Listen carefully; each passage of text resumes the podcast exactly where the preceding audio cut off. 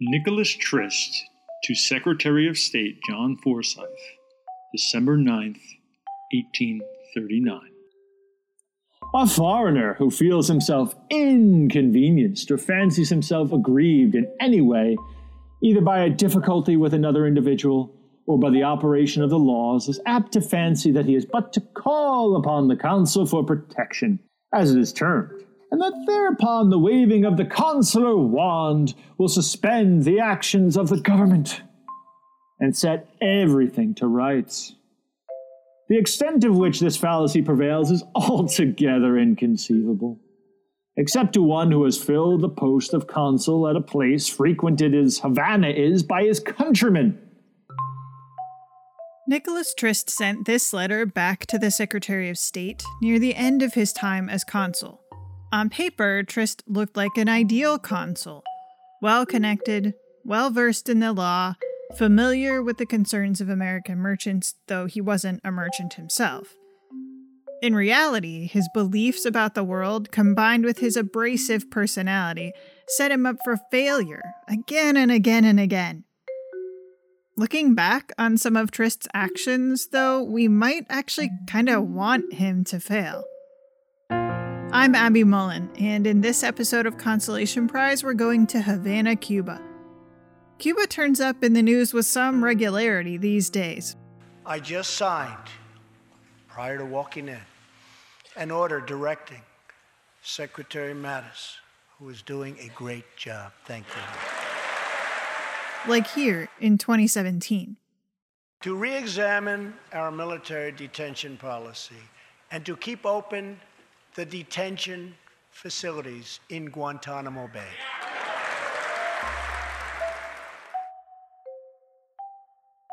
But the United States has a much longer history with Cuba, though it's probably not any more edifying. When we talk about American relations with Cuba in the early 19th century, one word has to dominate slavery. The story of Nicholas Trist in Havana intersects with slavery at many places. He made a lot of enemies because he defended the little guys, the common sailors, against their greedy and cruel captains. But his sympathies didn't extend to the most vulnerable and oppressed. In fact, we'll talk about the ways he might have made it possible to enslave more black people. But before we talk about Trist's actions, we need to understand a bit about Havana. So let's set the scene. What's Havana like when Trist arrives?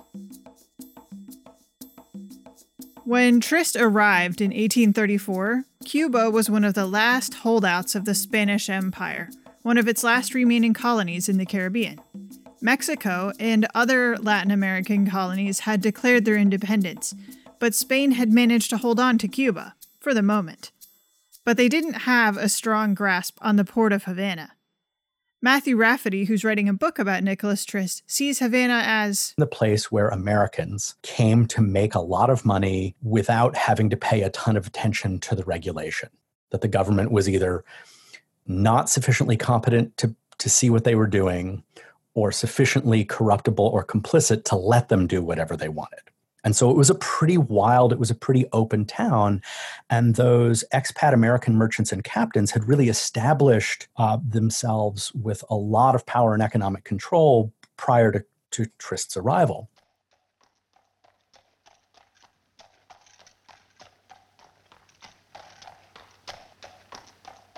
In one artist's illustration of Havana from 1830, we can see a broad avenue Kind of like the fancy parts of Europe, though with palm trees in the background rather than elms or pines. You can almost hear the clopping of the horses' hooves as they trot down the avenue, pulling gilded carriages with elegant ladies wearing enormous plumed hats. These fine ladies and their gentlemen are clearly of European descent. They could be from all over Europe or the United States. Merchants might move to Havana from Great Britain, France, Spain, the United States, and even countries like Denmark.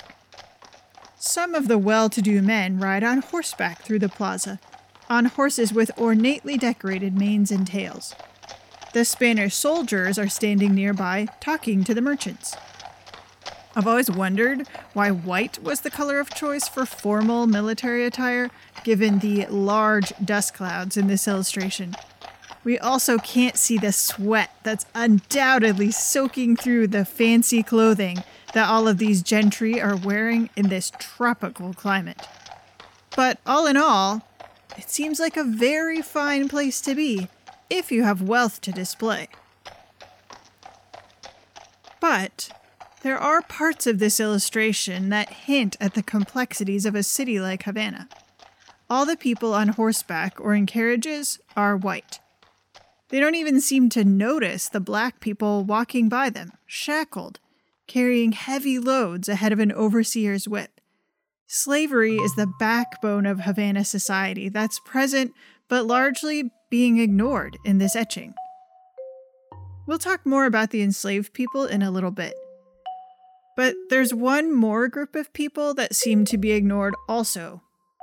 Sitting over in the shadows, watching the parade of wealthy merchants go by, are a few sailors. The good life for merchants did not translate into the good life for sailors. Their Havana looked nothing like this. I can't definitely say that Havana was like Tortuga from the Pirates of the Caribbean, but I can't say it wasn't like that. There are probably fewer pirates, at least in the 1830s, but there was a lot of scum and villainy.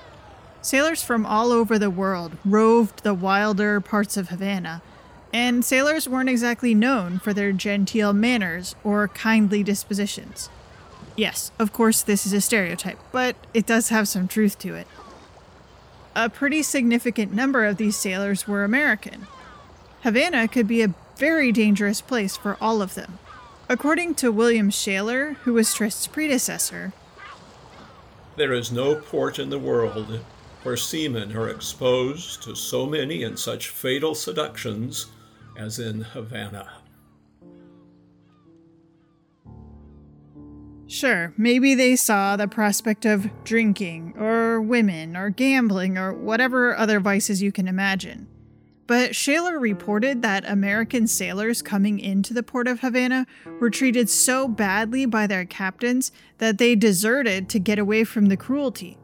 So it didn't take much imagination for sailors to see that any life was better away from beatings and harassment.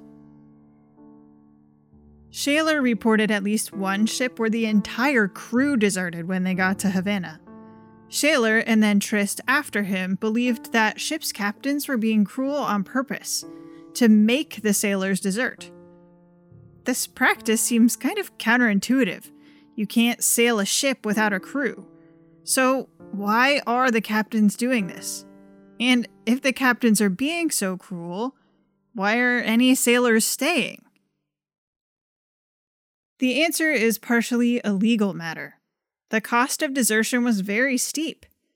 A U.S. law passed in 1790 set the penalty. Sailors who deserted before finishing the voyage they contracted for forfeited all their wages, and they could even be obligated to pay for replacing their labor on the voyage. Captains sometimes took advantage of this law and refused to pay wages to the sailors who jumped ship because of the cruelty even if the captains had been the ones to provoke their desertion. Sailors did know the law, but some also deserted accidentally. Captains and others reported that unscrupulous boarding house owners in Havana also entrapped sailors, getting them so drunk or steeped in gambling debt that they were essentially captives in the port. So, sailors who deserted didn't do it on a whim. They needed strong motivation or strong coercion. For Shaler, desertion was a huge problem because he had to represent both sides. On the one hand, captains came to him asking for help in getting their deserters back in order to man their ships, or at least to collect their debts. On the other hand, sailors came to him to ask for help getting their wages, and Shaler tried to help them as much as he could. Sometimes Shaler even had to go find sailors who had fallen into bad hands in the port and rescue them. Sailors could also be cut loose in the port of Havana in a different way. The port was extremely busy, but unloading cargoes took a long time. So sailors also had a lot of opportunities to find more lucrative jobs on other ships, especially if the captain they arrived with was slow to pay out. At that point, the sailors could legally break their agreement. Shaler feared that the lag in payout was causing men to sign on to slave ships, which paid well. Shaler died of cholera in Havana. In his place, President Jackson appointed an old friend, Nicholas Trist, and Trist inherited all of Shaler's headaches with these captains and their deserting crews. Trist was a political appointee. He had no connections to Havana or to the merchants that traded there, he went to Havana because he thought that a consulship in Havana would make him rich. Trist is a really kind of complicated, interesting guy. He even looked odd. He was very tall and very thin, well over six feet, well under 200 pounds. Even his enemies, and he had a lot of those, had to acknowledge he was pretty brilliant. Uh, even his friends had to acknowledge he was pretty exhausting.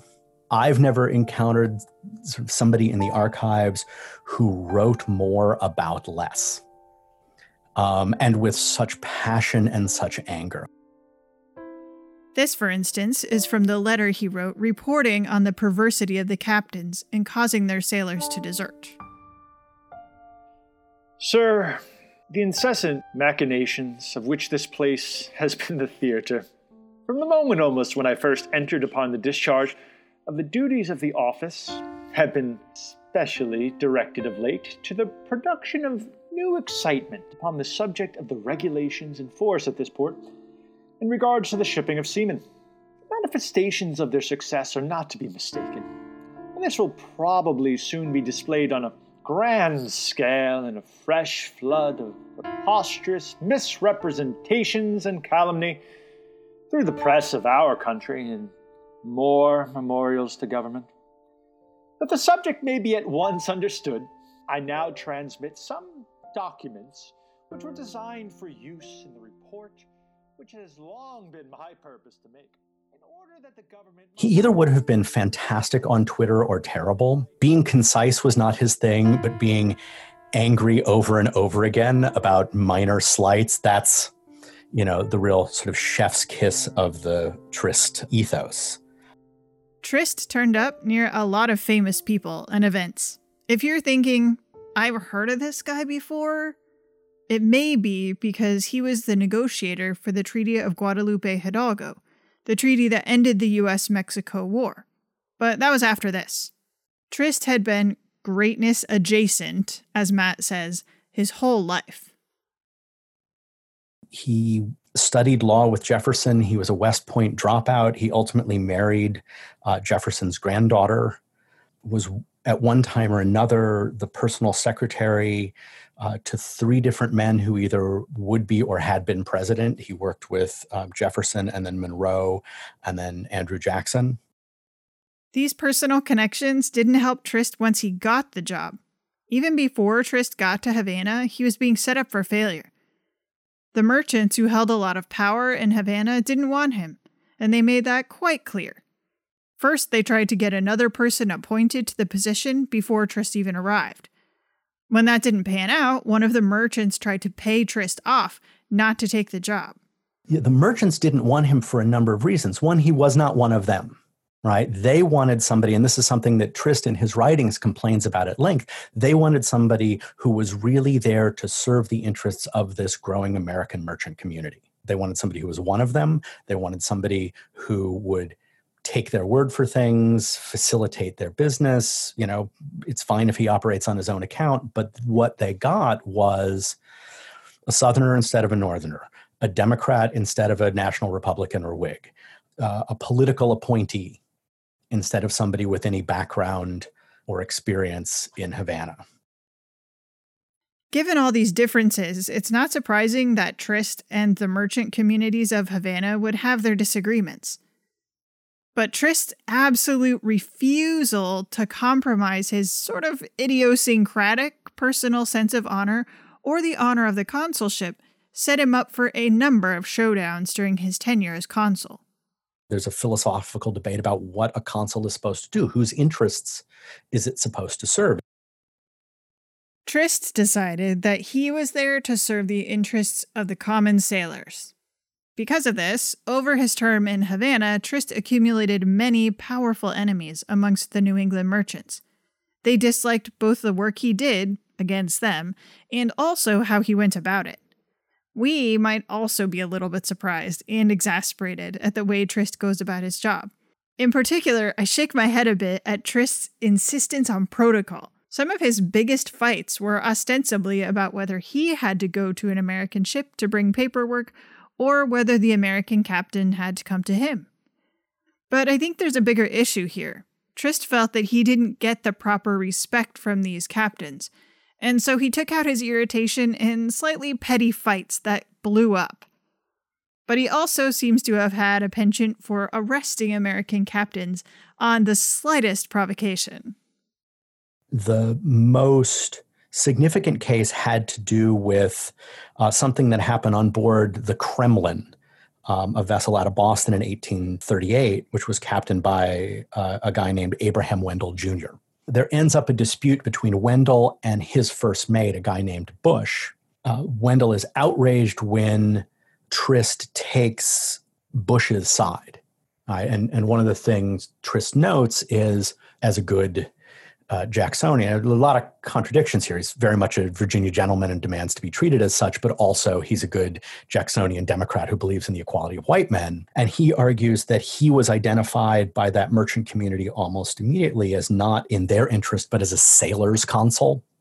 And that a lot of his problems follow, fall from the fact that he takes the men's complaints seriously in this particular instance sort of snowballs into threats and allegations back and forth and ends with Wendell getting thrown in a Spanish prison uh, in Havana for six months, which ends up a huge scandal. And there are public meetings in Boston and New York and you know public protests and pamphlets back and forth Trist described Wendell. He said, One meeting was quite sufficient to make me aware what class of shipmaster he belonged to, inasmuch as he took pleasure in speaking of his men in a tone which, if used by a stage driver uh, with respect to his horses, could not fail to fill his passengers with disgust. Like, that's a very Tristian insult. This encounter was just one of many. They weren't just about desertion, Really, in all disputes between captains and sailors, Trist took the sailor's side. Trist's view of himself as a southern gentleman also irritated the captains, who thought that he was putting on an awful lot of airs for someone who loved the common man so much. But there was another problem. Living like a southern gentleman isn't cheap. He imagines that moving to Havana is going to be the thing that kind of secures his fortune. Uh, in two ways. One, he thinks he's going to make a lot of money as the consul. It was one of the few consuls that did have a salary because it was one of the sort of top tier, most important ones. But even more than that, he thought he was going to make just a ton of money from the fee structure. Um, and he also believed that he was going to make a fortune as a merchant in his own right. Before Trist came to Havana, his friends and colleagues warned him that his vision didn't match the reality of the post. But he went anyway, and just as his friends predicted, his fortune didn't materialize. So he needed a plan B. To live in the style to which he was accustomed, he needed to find a business that would make him some money. Unfortunately, Trist was an exceptionally bad businessman. He had investments in sugar plantations both in Louisiana and in Havana, but he kept getting caught in cash squeezes both from the Biddle Panic and then the deeper panic in 1837. He's always in a position where he and other investors are about to go in. He signs the papers, and then those investors have to pull out because of financial uh, collapse. If the secret to comedy is timing, he was very funny economically. He tried to broker new um, uh, breech loading US made weapons to the Spanish authorities. He tried to sell guard dogs. Uh, he tried to sell guinea grass as animal feed. He invested in tropical fruit, especially pineapples, sugar, coffee, tobacco. Here's an example of one of the ventures advertised in Washington, D.C.'s National Intelligencer in December 1834.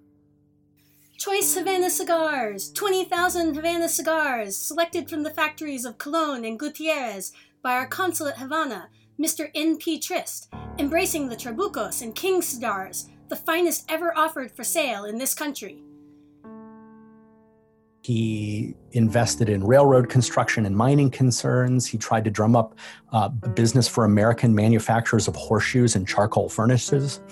He wrote a treatise on how to keep tile roofs from leaking. Like he was basically going into the roofing business at one point, and none of it worked. By 1837, he's reduced to begging his lawyer to slip newspapers inside one another and bundle them together uh, in one envelope to duck paying the full cost of the postage. After he he ends his run as consul, you know, late 1848, early 1841, uh, he still has his house. He stays in, in Cuba until 1845, mostly making his living from eking out what he can from the sugar investments, but also taking in boarders and having his wife raise a market garden to make ends meet. He's kind of this sort of classic Jacksonian man on the make, except none of it works. It's all disaster. The thing is, pretty much every commercial venture in Havana revolved around, or at least came into contact with, one institution slavery. Trist certainly held an interest in enslaved workers through his investments in sugar plantations, but his connections to slavery were more than that.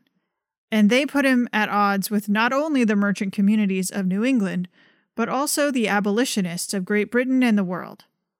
After the break, Havana and the slave trade. This week, the voice of Nicholas Trist is read by Craig Bruce Smith. Just like Trist, Craig has a lot to say about honor through his book about the American Revolution, American Honor. The American Revolution was not only a revolution for liberty and freedom, it was also a revolution of ethics, reshaping what colonial Americans understood as honor and virtue. As Craig demonstrates, these concepts were crucial aspects of revolutionary Americans' ideological break from Europe, and they were shared by all ranks of society. Craig focuses his study primarily on prominent Americans who came of age before and during the Revolution, by also interweaving individuals and groups that have historically been excluded from the discussion of honor, such as female thinkers, women patriots, slaves, and free African Americans. Craig argues that the Revolutionary era witnessed a fundamental shift in ethical ideas, you can get Craig's book wherever you get your books Amazon, Bookshop.com, or your local bookstore. Thanks for reading for us, Craig. Now, let's get back to Havana.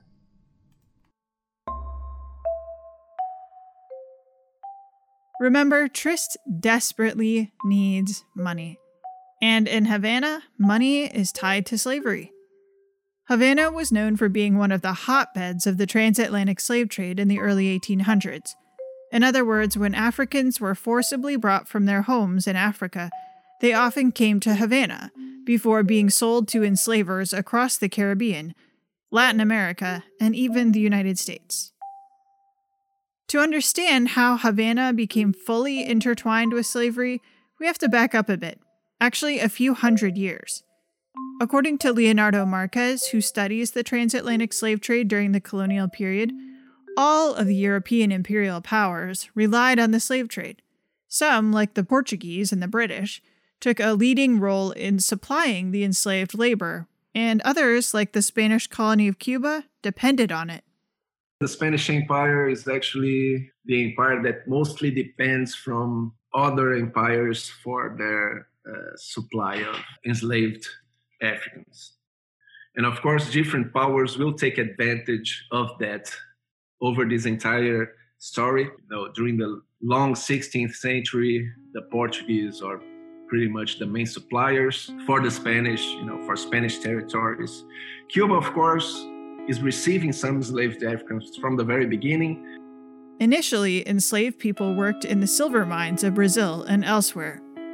But for Cuba, key change comes with the expansion of sugar production in the 18th century. And that, of course, changes the demand for uh, labor within the island. The structural problem appears once again. So, Cuban elites uh, are trying to create their own branch of the slave trade. They mostly fail. So they always depend on this uh, supply from the outside. And when you know sugar production starts to take off, the British, of course, are the main slave traders in the Atlantic world, along with the Portuguese. But the British are the main ones actually taking advantage of this new opportunity, let's say, right, from the perspective of the slave traders. Cuba is one of the many places that slave ships go, both to provide enslaved workers for the sugar plantations in Cuba and to send enslaved people elsewhere in the world, including the United States. During the American Revolution, all the states technically banned the slave trade, but some reopened it later, and other states seemed to turn a blind eye. At the beginning, Americans could be involved in all phases. American slave ships could be built in American ports. Expeditions to Africa could be financed by American merchants and underwritten by American and British insurance companies. The American crew of the American ship could bring back Africans to Cuba, other places in the Caribbean, and the United States, where American plantation owners could enslave them or sell them. You could say you have a very coherent form of US participation, right? That is very direct and it's very similar to everything we saw over the three or four centuries of the early modern period. And Cuba, of course, is one of the main destinations here. Some of these guys are actually investing in sugar plantations as well. Uh, so, you know, the DeWolf family from Rhode Island who are the largest slave traders in US history. Uh, and of course, James DeWolf becomes a US senator, one of the richest guys uh, in New England. It starts to invest on Cuban plantations as well. So they are not only seeing the opportunity created as, you know, suppliers of slaves, but also as sugar producers. And a number of New Englanders start to invest uh, on those plantations. But things change in 1808. That year was the first year that it was possible for the United States to officially ban U.S. involvement in the slave trade. Why this year? The date 1808 is literally inscribed in the Constitution. The migration or importation of such persons as any of the states now existing shall think proper to admit shall not be prohibited by the Congress prior to the year 1808 but a tax or duty may be imposed on such importation not exceeding $10 for each person. To his credit, President Thomas Jefferson signed into law the act abolishing the international slave trade so that it would go into effect the first day that it could, January 1, 1808. There had been other laws previously passed that attempted to restrict the ways Americans could be involved in the slave trade, but these laws seem to have been largely ignored.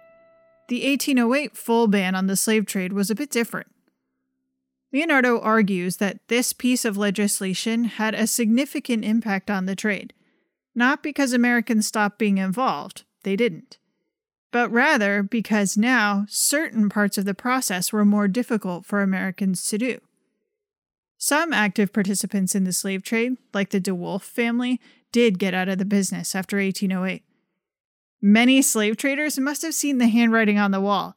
1807 is the year in which U.S. ships carried more enslaved people than any other year, by a very big margin.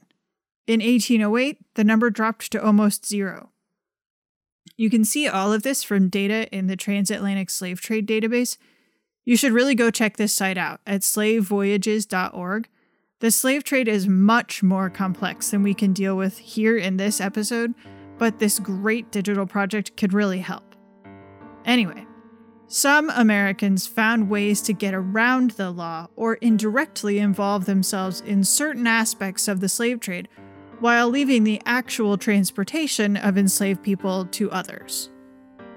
The US really becomes the most powerful producer of ships, right? So US built ships are really outstanding. A lot of the tradition in shipbuilding in the United States is developed in the context of wars against the British, right? Not only War of Independence, but the 1812 War. U.S. ships become they become notoriously famous for their speed and, of course, their capacity against uh, the British Navy, which is becoming the main opponent of the slave trade, right? So it is, in a sense, uh, almost a natural move, let's say, or a, a logical move for slave traders to actually go after those ships.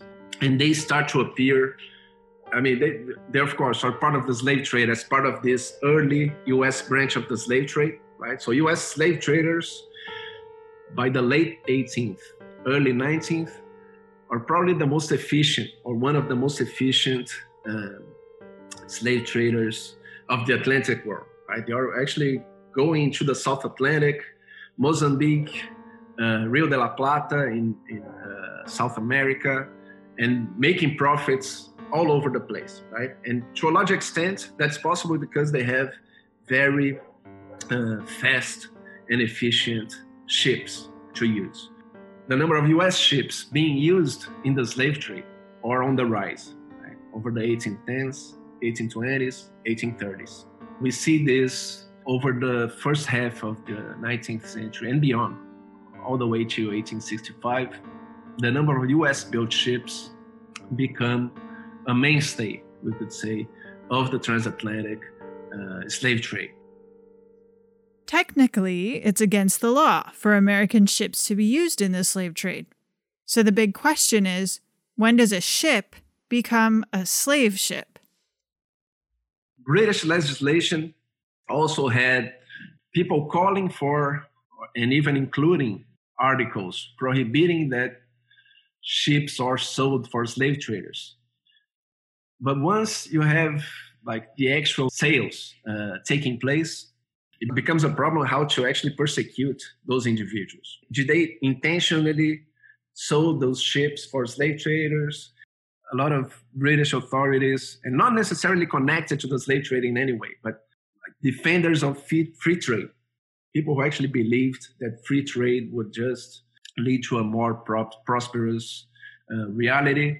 A lot of them are arguing that you know to try to restrict those kinds of commercial activities would be a destruction of the trade as a whole right? You, you can't stop you can't actually blame shipbuilders for example unless you have uh, you know a very clear case of you know a slave trader making a demand for a specific ship so actually finding where exactly is the illegal moment becomes a, a challenge. While the slave trade flowed through Havana, the Americans would be involved in some way, whether through ships, crews, or something else. And that brings us back to Nicholas Trist.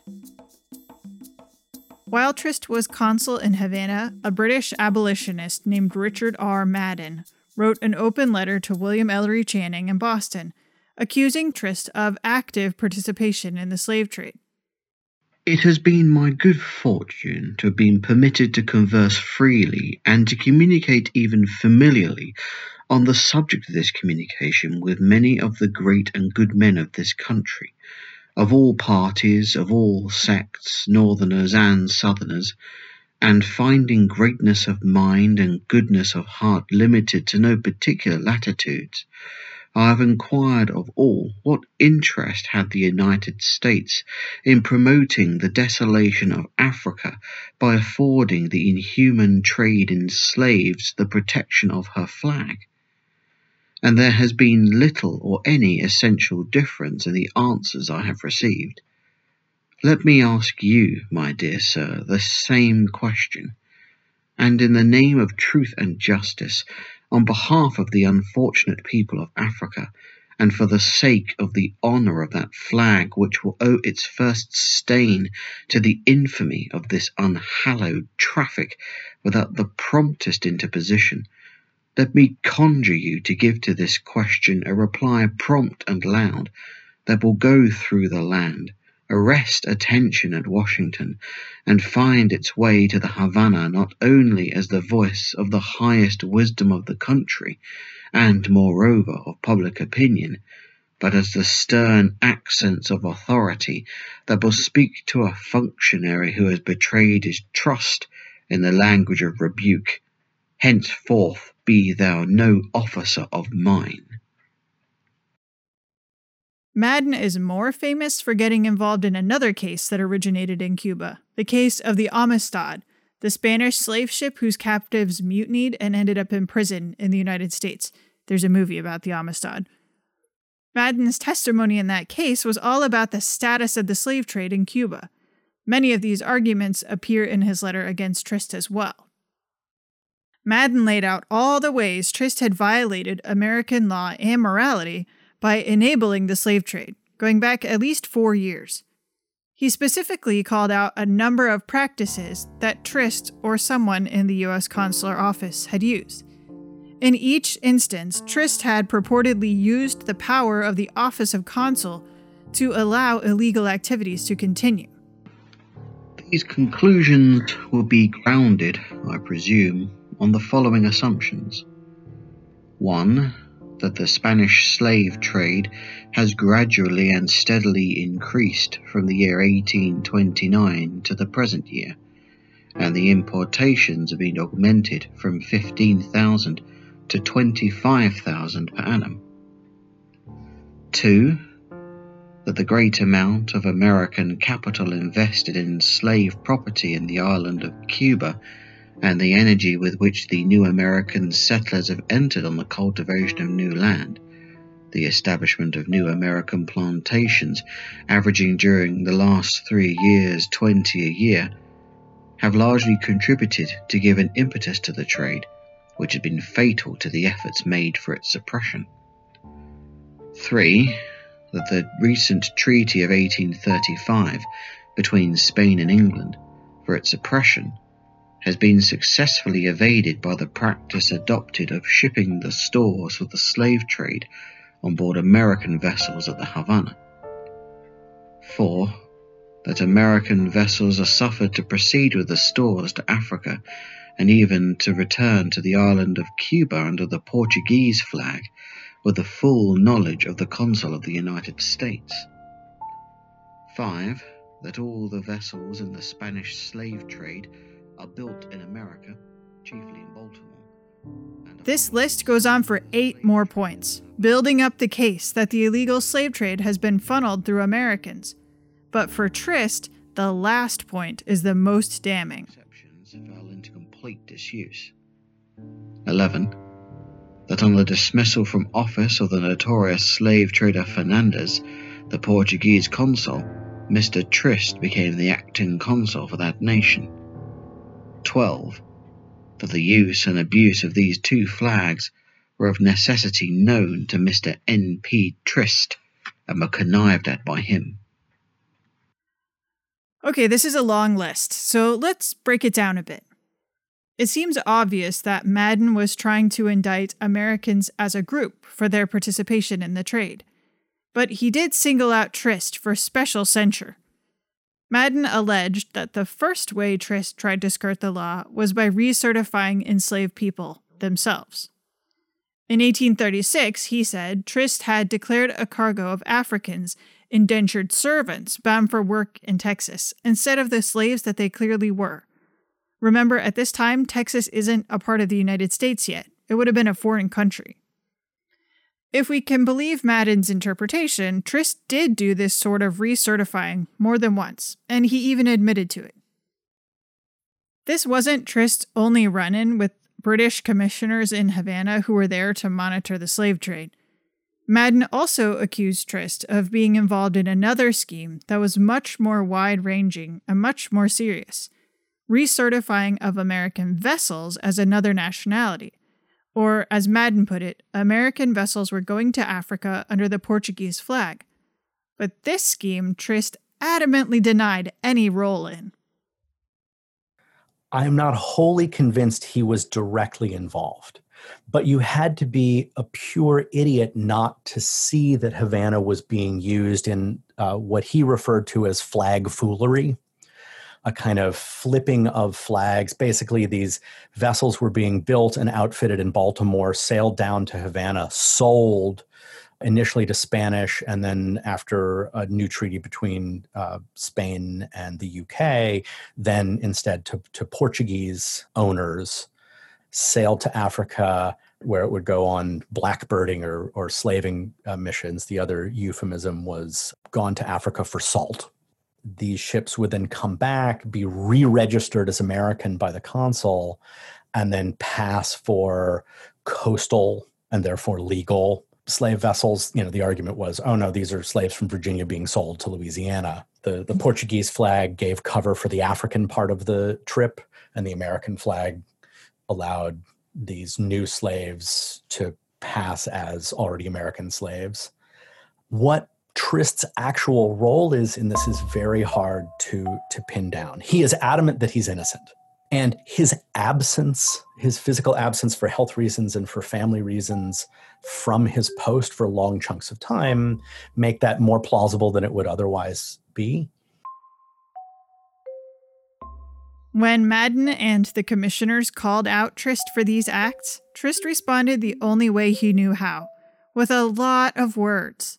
One of his responses to the commissioners came in at 276 pages. Whether Trist was personally involved in these schemes or not, it's pretty clear that he had no intention of cooperating with the commissioners. He personally believed in the legitimacy of slavery. Remember, he's a Virginian who had certainly seen slavery up close in the American South and here in Cuba. And he did often remind everyone of all the arguments for slavery. But his objections to British interference ran deeper than just his personal beliefs.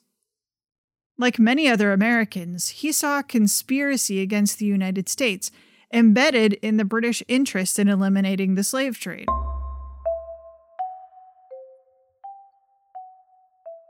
The conspiracy basically worked like this the British had always been active participants in the slave trade themselves. When they suddenly wanted to police the slave trade, it wasn't to abolish the trade, but rather to be able to search any ship of any nationality whenever they wanted, if the vessel looked like it was engaged in the slave trade. Many European nations signed treaties giving them this right, in exchange for getting the right to search British vessels themselves. But the United States didn't. This practice is called the right of mutual search, and if you're wondering why the United States, even some abolitionists, rejected it, look no further than the subject of our most recent past episode impressment. The United States had justifiably objected to British search in the past, and they weren't eager to hand over that right voluntarily. Sure, some objected because they were engaged in the slave trade and they didn't want to get caught but many objected because they saw it as a violation of the sovereignty of the United States.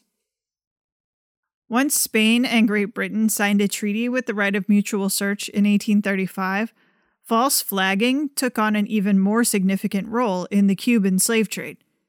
From 1800 to 1835, the majority of slave ships coming through Havana were Spanish. After the treaty, Portuguese and American ships became much more prominent. So the year 1835 had in fact marked a turning point in the history of US participation in the slave trade. A treaty between England and Spain that permitted the capture of vessels equipped for the slave trade. After that year, uh, led to the development of new strategies that involved non-Spanish merchants on a whole new level. Before 1835, let's say that a Spanish ship clearly was prepared to being used in the slave trade but had no slaves inside, could not be captured. That changes with that provision of 1835.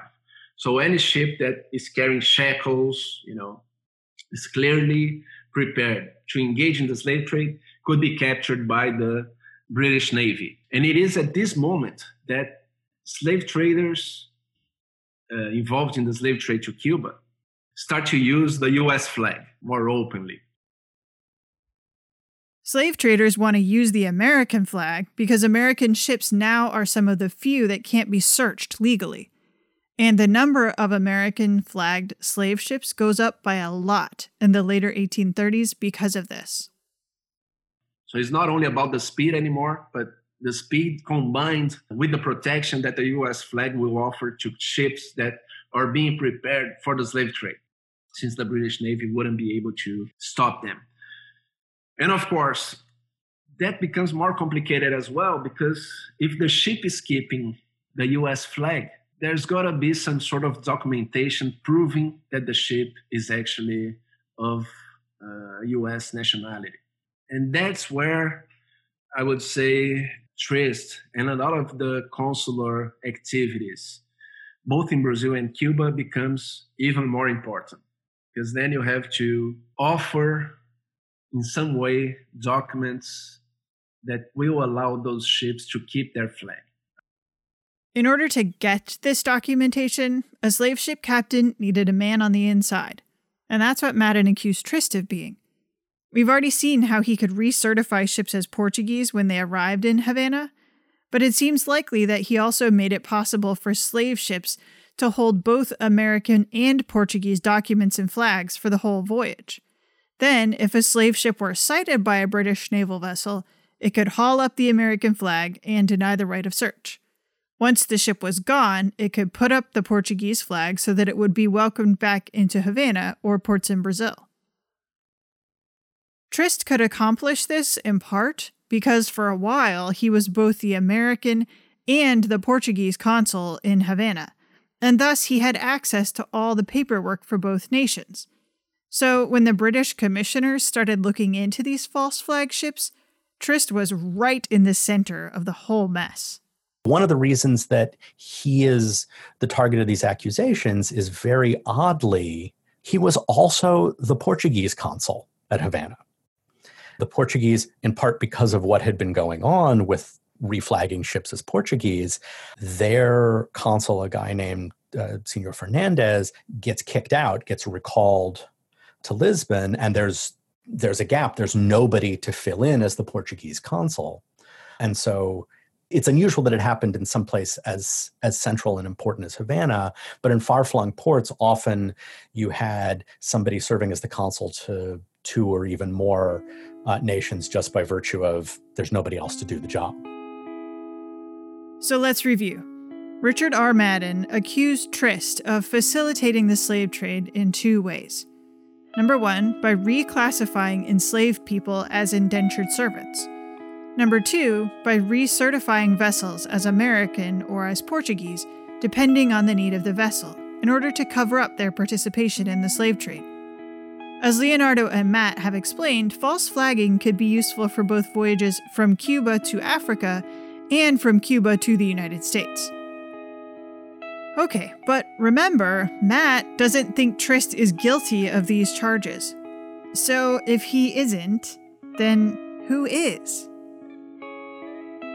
Some of them blame a young 19 year old he hires to work in the consul's office, a guy named Peter Crusoe, who was born in Gibraltar, raised in Brazil, and can work fluently in several languages, including English and Portuguese and Spanish. Crusoe seems to have been the real Nub and the one who was really using the consul's office to do this. How complicit or how aware Trist was is an open question. I do know that he kept paying Crusoe's rent after he fired him for more than a year. So, um, you know, that is perhaps circumstantial, but significant. Now, if you're feeling a little bit of cognitive dissonance right now, you're not alone. I honestly have a hard time wrapping my head around Trist's character and actions. On the one hand, there's no question that in his dealings with American sea captains mistreating their sailors, he went to bat for the common sailor time after time. Yet, when the opportunity arises to help enslavers keep the slave trade alive, putting Africans into far worse condition than any of those sailors he helped, he doesn't see it the same way. While Trist was consul in Havana, over 41,000 Africans entered the port of Havana, either to be sold elsewhere or to work the plantations in Cuba. Whether he actually was personally involved in their transportation or not, he certainly had no moral compunction against slavery. The one thing that makes it seem even the tiniest bit possible that he isn't personally involved in the slave trade is his dedication to the rule of law. Even he, I think, would argue, at least in public, right, that while slavery is excellent and terrific and ultimately the thing that makes American democracy possible, He's very much a, a, Jeffersonian and very devoted to Jefferson personally and also to Jackson, right? Very much a believer in that kind of Herrenvolk democracy, that the equality of white men of all rank is made possible by the inequality of race. And so, you know, he's indisputably a racist um, and pro slavery, but he would at least insist he is not in favor of the illegal post 1808 African slave trade. In the end, Congress cleared Trist of any participation in the slave trade. His fights with the American captains who came through Havana were what finally did him in. Perhaps the Charleston Mercury summed it up the best. It is possible that the statements respecting him may be in some degree exaggerated, and if the opportunity were allowed him, he might be able to palliate if not altogether justify, his conduct. However, this may be, it is obvious enough that he is hated by the Americans of Havana, who have no confidence in his wisdom or his goodness, that his continuance in office must be detrimental to the interests of individuals and the honor of the country, and the sooner he is disgracefully expelled from the position he thus disgracefully fills, the better. he's sort of recalled after much scandal and much drama. There's a 475 page congressional report that just ends with the Commerce Committee saying, Can we please stop talking about this? That involves him throwing an American captain in a Cuban jail. It's interestingly, he gets, at least domestically, in way more trouble for being rude to merchants and captains than he ever does for possibly engaging in an international crime syndicate to, to further slavery. But um, he loses his appointment after the election in 1840. You know, there's no way he's going to survive a, a, a Whig administration. And he even writes, sort of begging to be let out of his position as consul, and argues that he can do more good for the US as a free agent in Havana, where he can report to the president and, you know, speak his mind. Trist was 41 years old when he officially stepped down in 1841 after eight years as U.S. consul. A few years later, Trist negotiated the Treaty of Guadalupe Hidalgo, a feat for which he not only didn't receive praise, but actually received censure. The claims he made on the government for his work in Mexico weren't paid out until 1871, nearly 25 years after the negotiation. In this venture, too, Trist's high hopes for success were disappointed.